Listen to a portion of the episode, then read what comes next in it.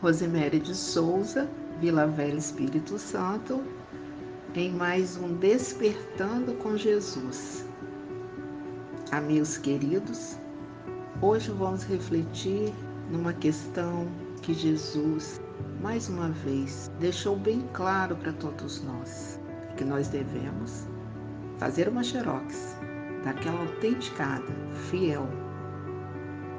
Jesus, após subir ao monte, orar, ao descer, se vê numa praça pública e começa a escrever alguma coisa na areia. No Novo Testamento, os apóstolos não relatam. Nesse momento, vários homens arrastam uma mulher e empurram e ela cai próxima a Jesus.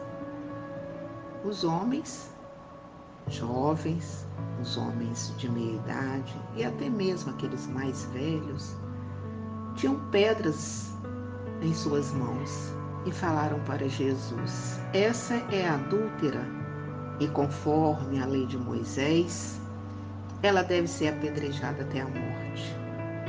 E Jesus levanta a cabeça, olha para os homens e a curiosidade humana é muito grande e foi juntando muita gente. Claro que o objetivo desses que trouxeram a mulher era pegar Jesus em algum deslize. E Jesus diz: Atire a primeira pedra aquele que estiver sem pecado. Não julgueis para não ser julgados. E os homens, envergonhados, porque todos nós temos as nossas mazelas espirituais, somente Jesus poderia fazer essa interrogativa. E os homens foram todos saindo. A multidão se dispersou. E Jesus levanta os olhos, os faróis de luz, e interroga a mulher: Cadê os que te condenavam? E ela diz: Senhor, eles se foram. E ele diz: eu também não te condeno. Vá e não peques mais. E nós gostamos, né, de dar pitaco, de julgar as pessoas, os fatos, apontar os dedos.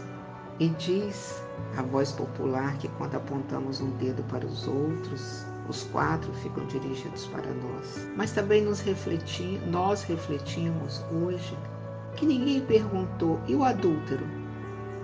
Porque a mulher, não estou justificando nem fazendo apologia, mas e o adúltero? Então, queridos irmãos, antes de julgar, pensemos nos nossos defeitos. Vamos procurar melhorar o nosso comportamento, a nossa fala, o nosso pensamento e enchamos, enchamos de luz o nosso coração. Não precisamos ser coniventes, mas não precisamos julgar. Cada um com seus deslizes já está assinalado pela justiça de Deus. Sigamos em paz, muita paz.